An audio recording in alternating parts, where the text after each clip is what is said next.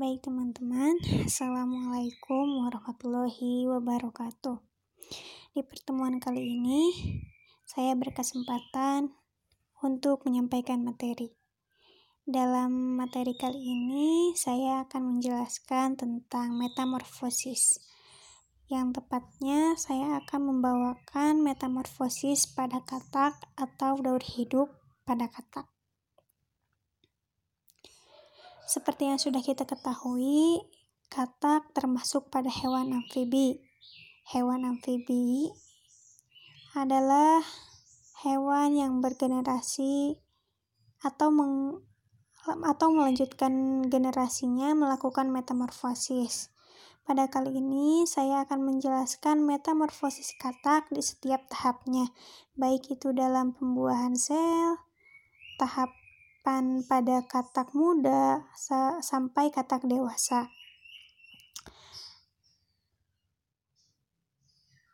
Metamorfosis katak pada umumnya sama dengan hewan lainnya, seperti kupu metamorfosis pada kupu-kupu, kecoa, dan hewan lainnya. Metamorfosis katak yang juga diawali dengan hasil telur Telur katak yang diperoleh dari hasil pembuahan dua sel, yaitu sel telur betina dan sel telur jantan. Telur katak umumnya ditemukan secara berkelompok karena disatukan oleh semacam gel.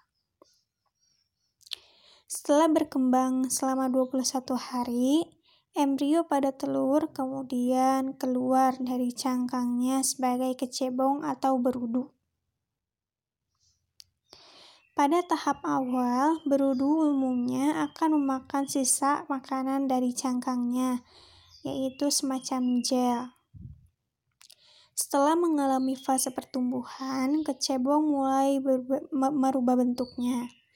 Mulutnya akan melebar, insangnya akan hilang, dan ekornya memendek. Dan paru-parunya sudah hampir berfungsi. Pada fase ini bisa disebut juga katak muda. Bagaimana teman-teman? Sampai sini sudah dapat dipahami? Oke, baik. Lanjut ya. Kemudian katak muda akan berubah lagi menjadi katak dewasa, di mana paru-parunya akan sudah dapat berfungsi sebagai alat pernapasan yang baik dan kaki-kakinya tumbuh kuat dan memiliki selaput antara setiap jarinya, sementara ekornya telah benar-benar hilang. Nah, itulah tahapan fase di mana dari kecebong menjadi katak muda dan menjadi katak dewasa. Sekian yang saya dapat sampaikan, semoga bermanfaat. Assalamualaikum warahmatullahi wabarakatuh.